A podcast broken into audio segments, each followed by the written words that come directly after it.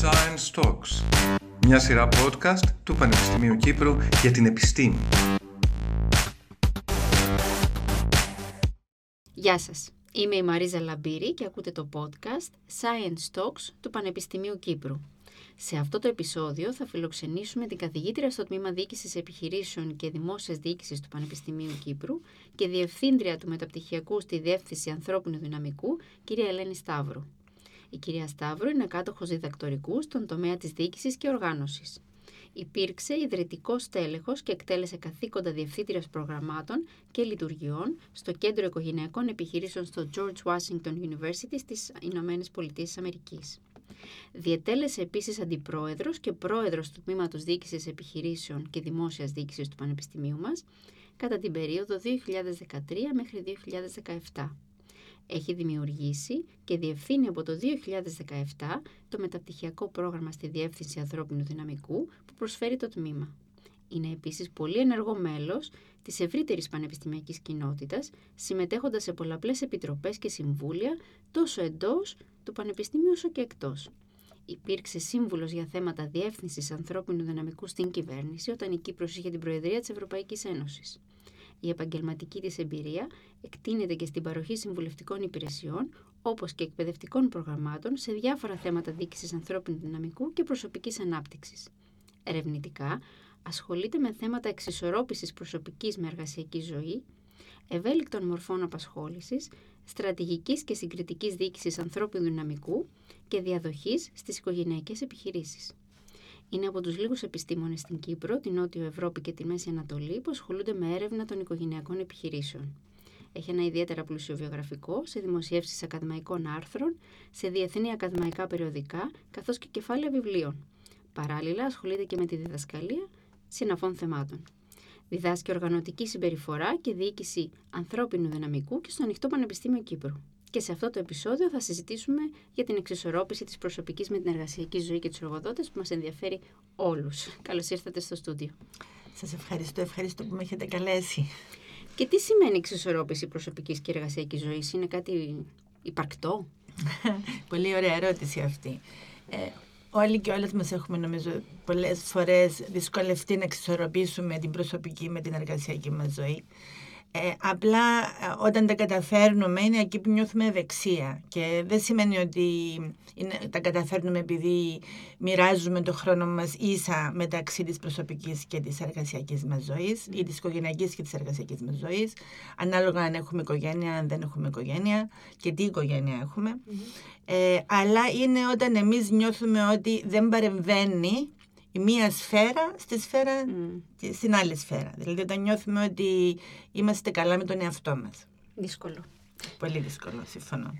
Η εξασφάλιση καλύτερης ισορροπίας μεταξύ επαγγελματικής και προσωπικής ζωής για τους εργαζόμενους καθ' όλη τη διάρκεια της ζωής τους αποτελεί εδώ και πολλά χρόνια στόχο της πολιτικής Ευρωπαϊκής Είναι ένας καθοριστικός παράγοντας για την εξασφάλιση βιώσιμης εργασίας για όλους. Ποια μέτρα έχουν ληφθεί προς αυτή την κατεύθυνση ή τι οδηγίες έχουν προωθηθεί στους εργοδότες αν υπάρχουν τέτοιες; Βεβαίως έχουν προωθηθεί πολλές οδηγίες και πολλές εισηγήσεις ε, και από πλευράς τη Ευρωπαϊκής Ένωσης και από πλευράς άλλων διεθνών οργανισμών και επίσης από πλευράς διεθνής πρακτικής best practices, όπως λέμε.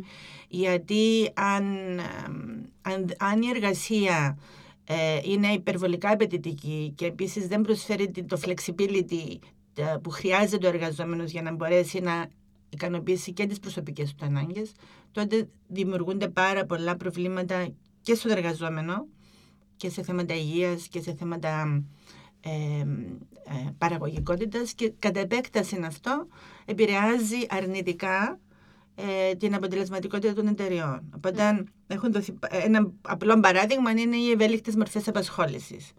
Ε, άλλο παράδειγμα είναι οι, οι άδειες που δίνονται για προσωπική ανάπτυξη, οι άδειε κάτι που υποχρεωτική από τον νόμο να κάνει μια, ένας οργανισμός, μια εταιρεία, είναι οι άδειες μητρότητας, πατρότητας, γονικές άδειες, που μετά ε, έρχονται πολλές εταιρείες που θέλουν όντως να βοηθήσουν τους εργαζόμενους τους να προσφέρουν άδεια πέραν από αυτή που προποθέτει ο νόμος.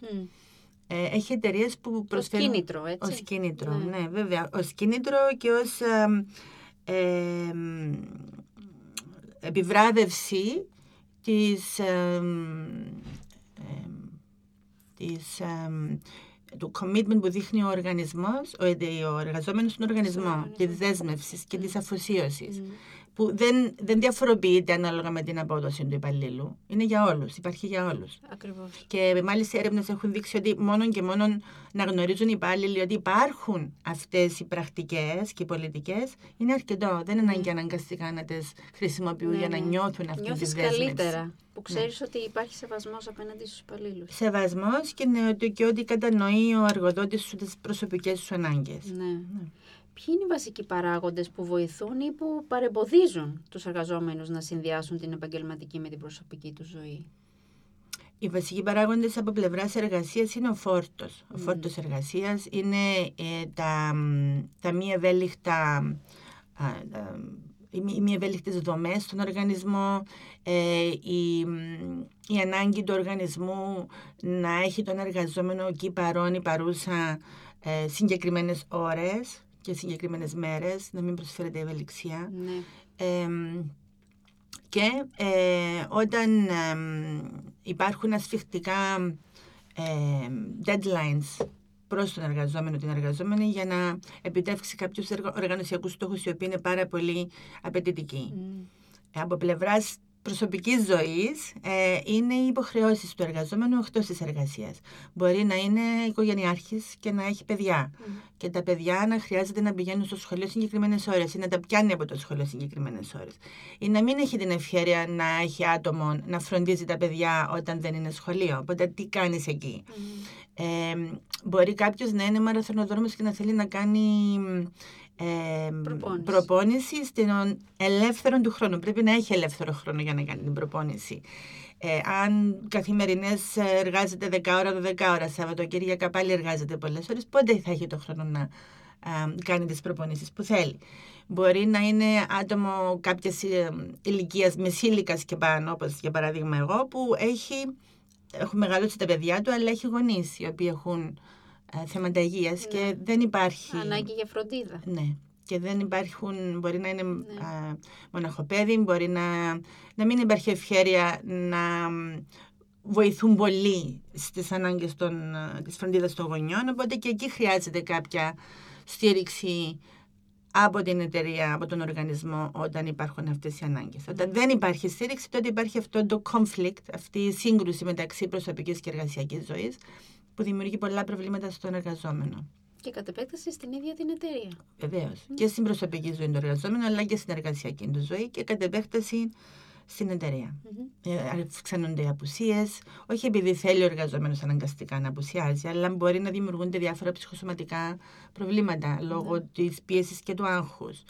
Ε, ή Είναι μπορεί- πολύ κοινό αυτό. Ναι. Το βλέπουμε πάρα πολύ συχνά. Ειδικά σε μεγάλους οργανισμούς που είναι περισσότερα τα άτομα, είναι πολύ έντονο το φαινόμενο. Ε, είναι δυστυχώς και εκεί είναι που χρειάζεται η στήριξη σε οργανωσιακό επίπεδο. Ε, και εδώ έρχεται η ανώτατη διοίκηση να α, προσφέρει αυτή τη στήριξη, να δημιουργήσει αυτή την κουλτούρα της κατανόησης και όλες οι έρευνες που έχουν γίνει σε αυτόν τον τομέα δείχνουν ότι όταν υπάρχει αυτή η στήριξη τα αποτελέσματα είναι πιο θετικά και για την ίδια την εταιρεία, για τον ίδιο τον οργανισμό. Οπότε Ναι. είναι θέμα επένδυσης στον και άνθρωπο. κατανόησης του θέματος, γιατί νομίζω είναι θέμα και ίσως έλλειψης πληροφόρησης. Δεν, δεν το γνωρίζουν οι εργοδότες αυτό. Δεν το γνωρίζω γιατί δεν έχει γίνει μ, πολλές φορές η σωστή εκπαίδευση προς τους εργοδότες. Μμμ. Ιδιαίτερα σε χώρες σαν τις δικές μας που τα, μ, οι έρευνες και τα μ, μέσα μαζικής ενημέρωσης δεν προωθούν ε, Αυτά τα α- θέματα. αυτά τα θέματα. Ναι, Ναι, είναι αλήθεια. ναι. Και κάτι που με απασχολεί και εμένα και σίγουρα έχει απασχολήσει και εσάς, πώς αντιμετωπίζετε η υποεκπροσώπηση των γυναικών στην αγορά εργασίας; Στην Κύπρο πώς αντιμετωπίζεται εννοείται ή γενικά; Στην Κύπρο και κατ' επέκταση στην Ευρωπαϊκή Ένωση που είναι και πιο κοντά μας ως οικονομία και την παρακολουθούμε. Ε, νομίζω πως δεν αντιμετωπίζεται επαρκώς. Σίγουρα στην Κύπρο δεν αντιμετωπίζεται καθόλου. Καθόλου. Ε, δεν, εμ, στην Ευρώπη έγιναν κάποιες προσπάθειες και μάλιστα ιδιαίτερα σε ανώτατο εκτελεστικό επίπεδο να υπάρχει καλύτερη αντιπροσώπευση των γυναικών. Δεν υιοθετήθηκε από πάρα πολλές χώρες αυτό.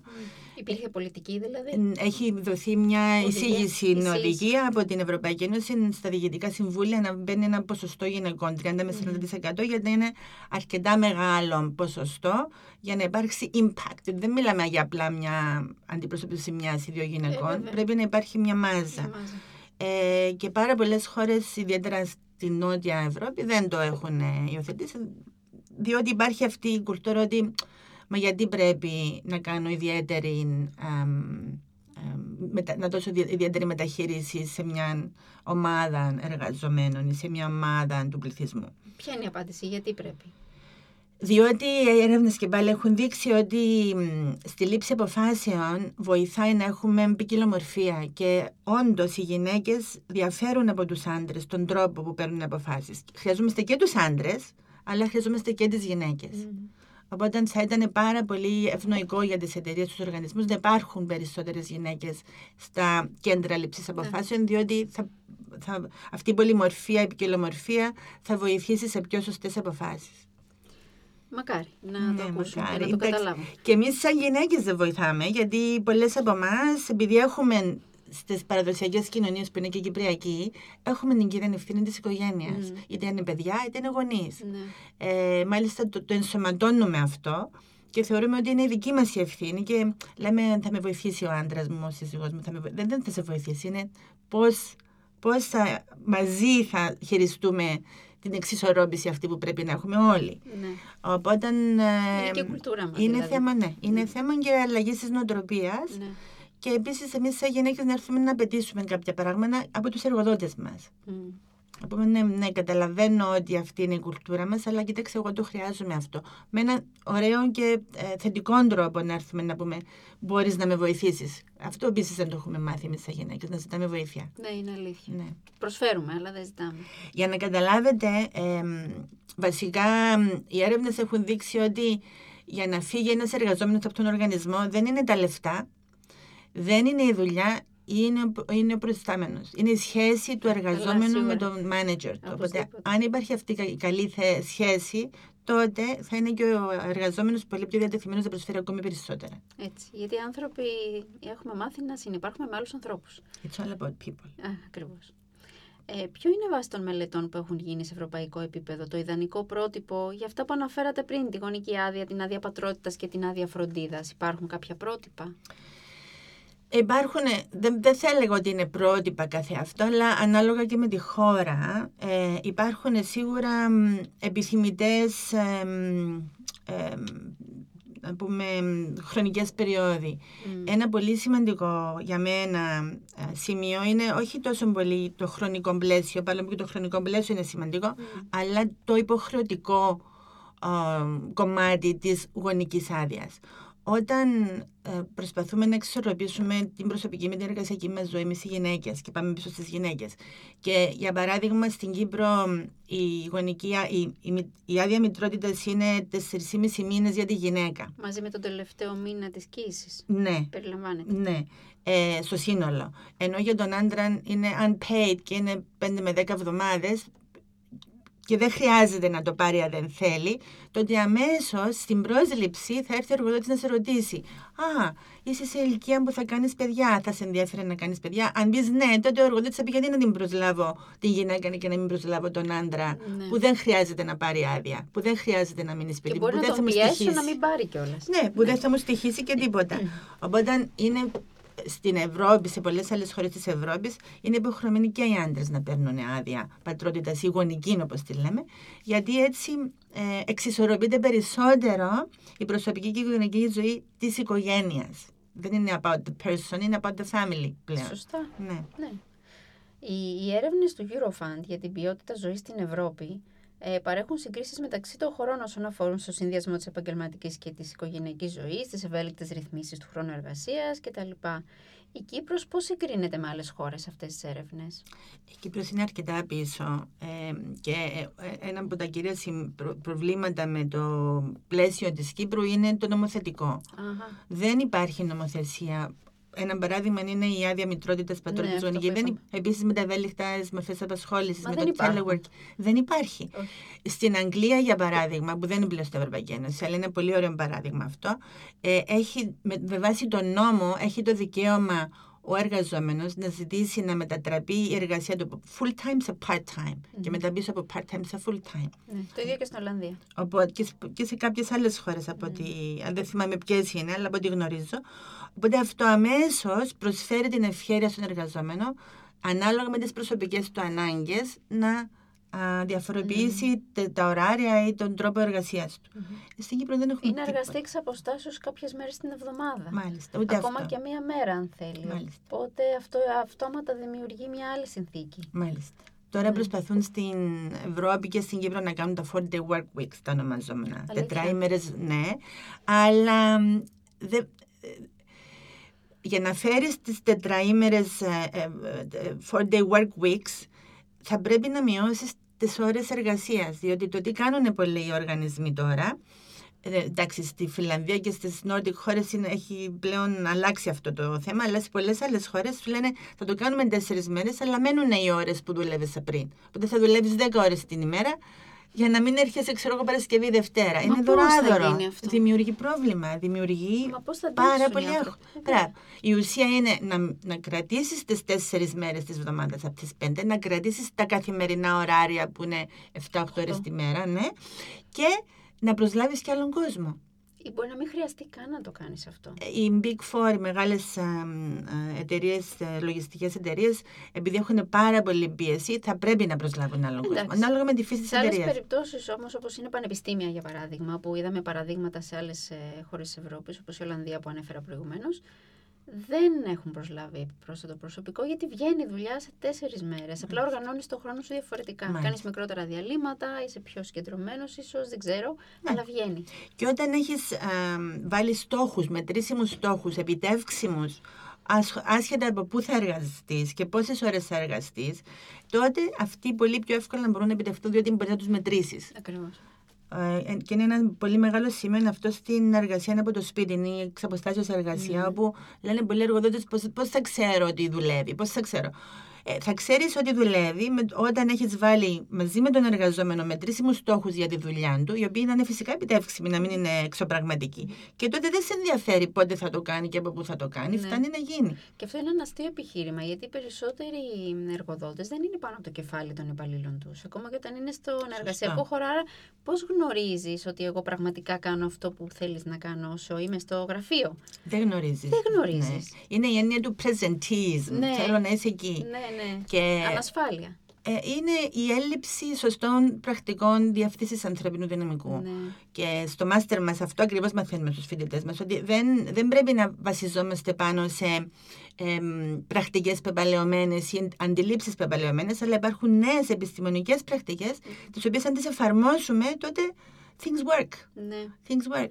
Και το θέμα με τις κάρτες, το να χτυπώ κάρτα, το ναι. θεωρώ απαράδεκτο. Με το- θυμίζει λίγο εργοστάσιο. ε, ναι, τον 21ο αιώνα να χτυπούμε κάρτα. Και πού ξέρω, όπως είπατε κι εσείς, ότι ερχόμενο στη δουλειά, εγώ θα έρθω 7.30 διότι θα χτυπήσω πρώτη κάρτα για να δείξω πόσο σπουδαία εργ- εργαζόμενη είμαι και θα φύγω, ξέρω εγώ, 3 και 5 που είναι το νωρίτερο που μπορώ να φύγω. Αλλά εκείνες τις ώρες που είμαι τότε εργάζομαι και δεν κοιτάζω το Facebook μου, δεν κάνω παρέα με τις φίλες μου, δεν πίνω καφέ. Ή φεύγω κατά τη Ή διάρκεια δεν της φεύγω. ημέρας. Μάλιστα, και ξανάρχω πίσω. Οπότε Και έρχομαι για να χτυπήσω κάρτα. Μπράβο. Οπότε αυτά είναι όλοι, αυτές οι πρακτικές είναι όλες πεπαλαιωμένες και δεν βοηθούν καθόλου Ναι. ούτε στην παραγωγικότητα ούτε στην εξορρόπηση. Μπορεί να θέλω να έρθει η ώρα 9, διότι η ώρα 9 με βολεύει να έρθω Ναι. και τη δουλειά μου να την κάνω μια χαρά μέχρι τις 4-5 που θα φύγω ή 6 που θα φύγω. Ακριβώς, γιατί και υπάρχουν και διαφορετικές ταχύτητες με τις οποίες δουλεύει ο κάθε υπάλληλος. Μπορεί κάποιος σε 4-5 ώρες να βγάζει τη δουλειά του 8ωρο και κάποιος να χρειάζεται όλο το 8ωρο του για να πάρει το χρόνο του να κάνει τη δουλειά που χρειάζεται στο δικό του χρόνο. Πολύ σωστά. Κάποιοι από εμάς δουλεύουμε πιο αργά, κάποιοι πιο γρήγορα. Κάποιοι χρειαζόμαστε τα διαλύματα, κάποιοι δεν τα χρειαζόμαστε. Ναι. Ε, αυτό είναι η εξισορρόπηση. Να μας δίνεται η ευχαίρεια να κάνουμε τη δουλειά μας με τον πιο παραγωγικό τρόπο. Ε, αν και αυτό σημαίνει να έχω ευέλικτα ωράρια, να δουλεύω από το σπίτι εξ αποστάσεως ή να παίρνω κάποιες μέρες off επειδή τις χρειάζομαι για άλλους σκοπούς. Ναι. ε, φτάνει να μπαίνουμε τρεις μισθόχοι. Όταν μπαίνουμε τρεις μισθόχοι, τότε δεν έχουμε να ανησυχούμε Ναι. για το αν είναι εδώ εργαζόμενος και πόσες ώρες είναι εδώ και αν φεύγει και αν έρχεται και ούτω καθεξής. Και μάλλον πρέπει να εκπαιδεύσουμε τους διευθυντές και όχι τους υπαλλήλους τελικά. Ναι, Να τους συμφωνώ. εκπαιδεύσουμε πώς να οργανώνουν την εργασία με τέτοιο τρόπο ώστε να μπορούν να την παρακολουθούν και να μην νιώθουν ανασφάλεια. Μάλιστα. Συμφωνώ απόλυτα. Το αστείο είναι ότι. Με συγχωρείτε, σας διακόψα. Ε, μέσα στην πανδημία, όλοι δουλεύαμε από το σπίτι.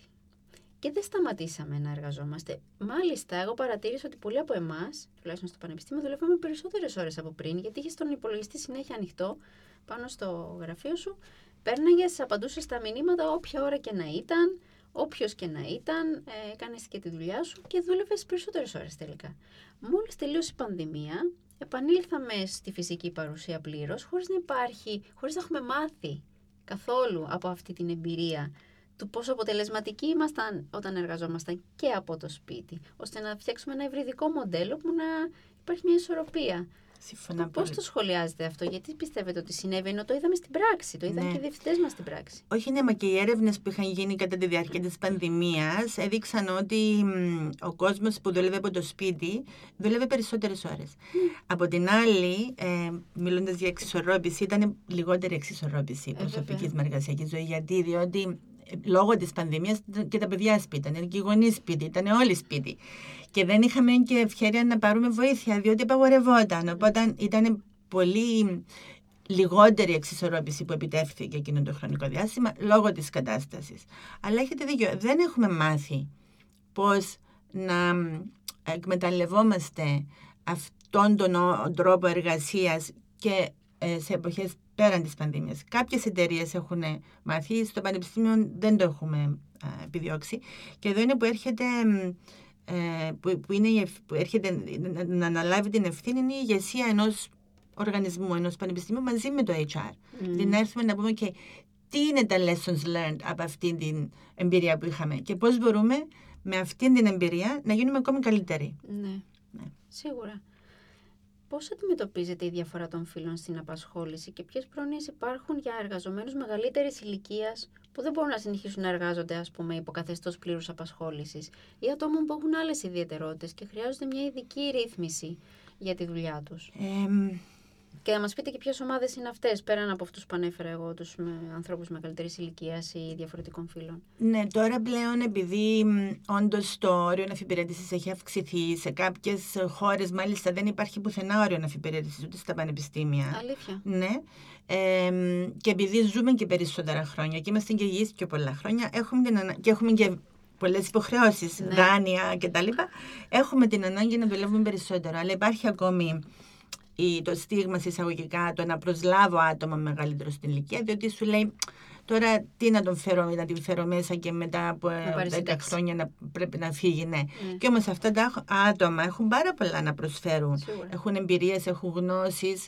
Αυτό το που λέμε το tacit knowledge, τη γνώση που έχουν αποκτήσει μέσα από τις εμπειρίες τους που δεν μπορείς εύκολα να την μεταδώσεις σε άλλον μέσα από εκπαίδευση, μόνο μέσα από mentoring. Μμμ. Οπότε στο εξωτερικό υπάρχουν ε, αυτές οι ευχέρειες και μάλιστα τους ε, συντεριάζουν με άτομα νέα στην ε, ηλικία που είναι και, και αυτό είναι μια μεγάλη πρόκληση για το HR γιατί υπάρχουν και πάρα πολύ διαφορετικές αξίες και τρόποι σκέψης. Οπότε το να συντεριάσεις έναν 60, 70 με έναν 20, 30 ε, θέλει δουλειά. Και άλλες δεξιότητες έχουν. Ναι.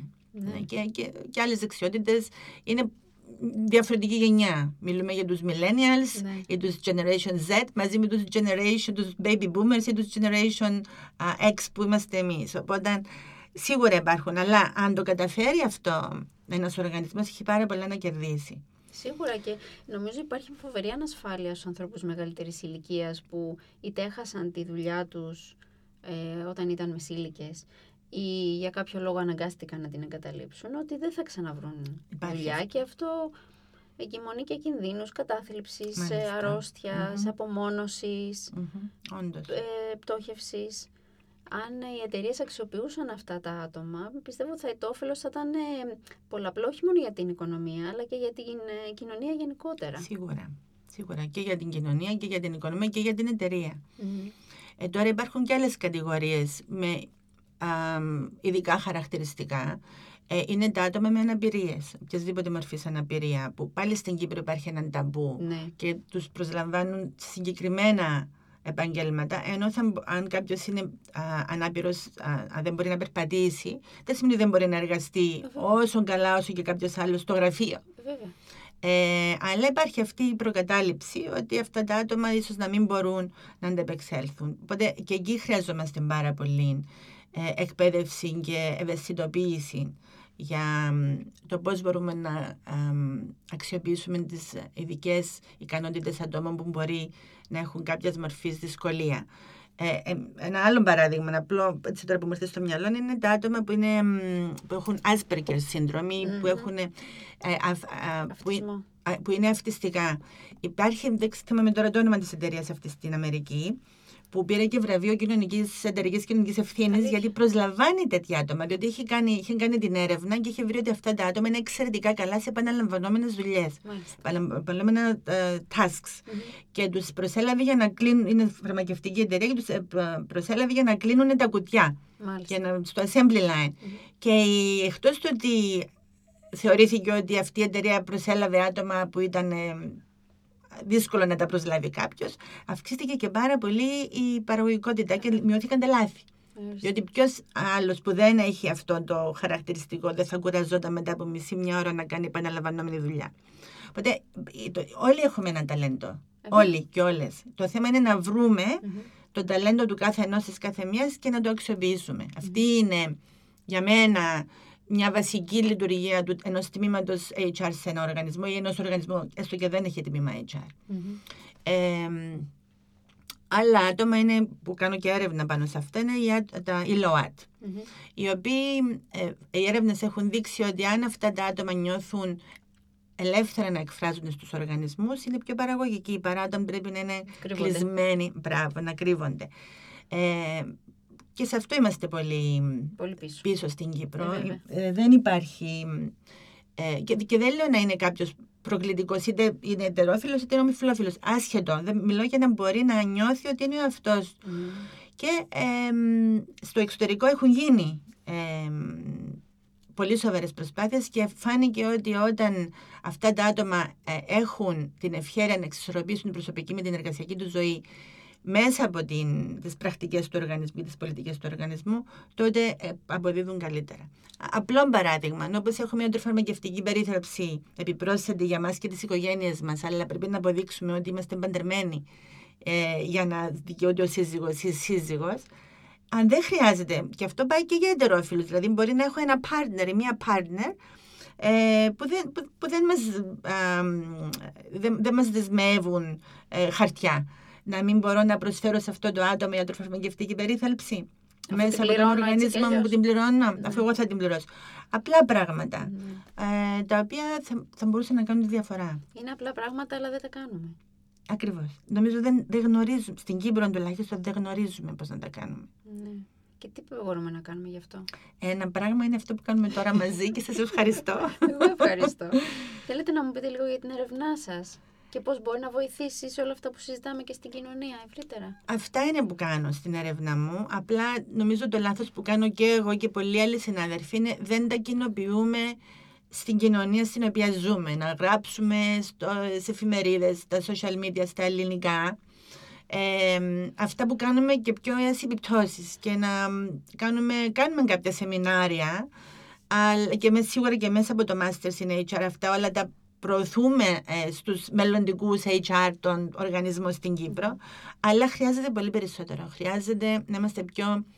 και δεν μ' αρ- Εξωστρεφής. ναι, δεν μου αρέσει αυτή η έκφραση το εξωστρεφής, διότι εξωστρεφής σημαίνει πολλά πράγματα, αλλά ναι, να είμαστε πιο εμ, κοινωνικά υπεύθυνοι και σωστοί και να εκφράζουμε την άποψή μας πιο πολύ Να το κάνουμε. προς τα έξω. Ναι. Ευχαριστώ γιατί σήμερα μου δόθηκε αυτή η ευκαιρία να το κάνω. Εγώ ευχαριστώ. Σας ευχαριστώ που Ναι. ήσασταν εδώ σήμερα και καλή επιτυχία και στο πρόγραμμα. Ευχαριστούμε. Ε, πόσα χρόνια έχει τώρα που δίνετε αυτό το μεταπτυχιακό; Ξεκίνησε Σεπτέμβρη-Αύγουστο το 18, παρόλο που ε, ιδρύθηκε και εγκρίθηκε το 17. Το 18 ξεκινήσαμε με τους πρώτους φοιτητές φοιτήτριες.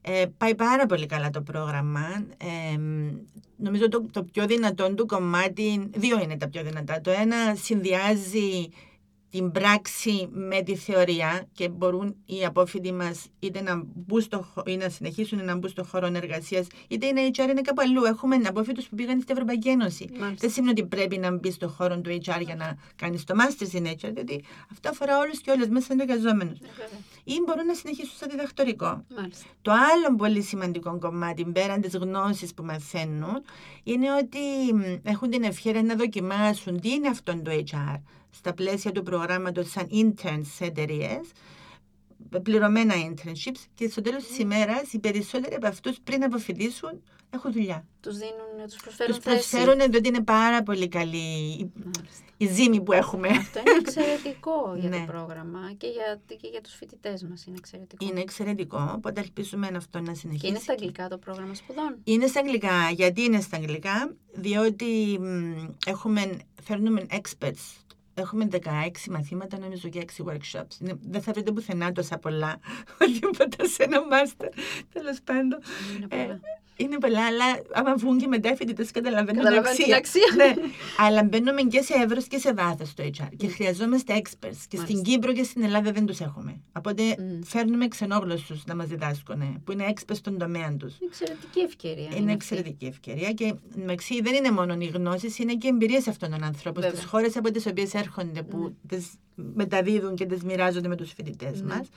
Ε, και το δεύτερο είναι ότι μας λένε όλες οι εταιρείες, δηλαδή πέραν από το δημόσιο τομέα, οι εταιρείες, και ακόμη και στην Κύπρο, χρησιμοποιούν την αγγλική σαν κυρία γλώσσα. Πολλές φορές, ναι. Ναι, ισχύει αφού αυτό. μας κάνουν και παράπονο στα προπτυχιακά, ότι οι φοιτητέ- οι υπόφοιτοι μας δεν μιλούν, δεν, δεν, Δεν είναι τόσο καλή δεν στα είναι αγγλικά. τόσο, ναι. Ναι. Οπότε, για αυτούς τους δύο λόγους, ναι, είναι στα αγγλικά το πρόγραμμα. Πολύ ωραία. Ναι. Εξαιρετικά. Ευχαριστώ πάρα πολύ. Εγώ ευχαριστώ πάρα πολύ. Το εκτιμώ ιδιαίτερα και σας εύχομαι καλή επιτυχία σε όλα τα science ευχαριστώ. talks που θα έχετε. Σε αυτό το podcast φιλοξενήθηκε η καθηγήτρια στο Τμήμα Διοίκησης Επιχειρήσεων και Δημόσιας Διοίκησης του Πανεπιστημίου Κύπρου και Διευθύντρια του Μεταπτυχιακού στη Διεύθυνση Ανθρώπινου Δυναμικού, κυρία Ελένη Σταύρου. Είμαι η Μαρίζα Λαμπύρη. Ευχαριστώ που μας ακούσατε. Για να ακούτε τα επεισόδια της σειράς Science Talks, εγγραφείτε στα podcast Science Talks στο Spotify ή τα Google Podcasts. Οι εκπομπές μεταδίδονται επίσης κάθε Τρίτη και Πέμπτη από τον UCY Voice 95,2.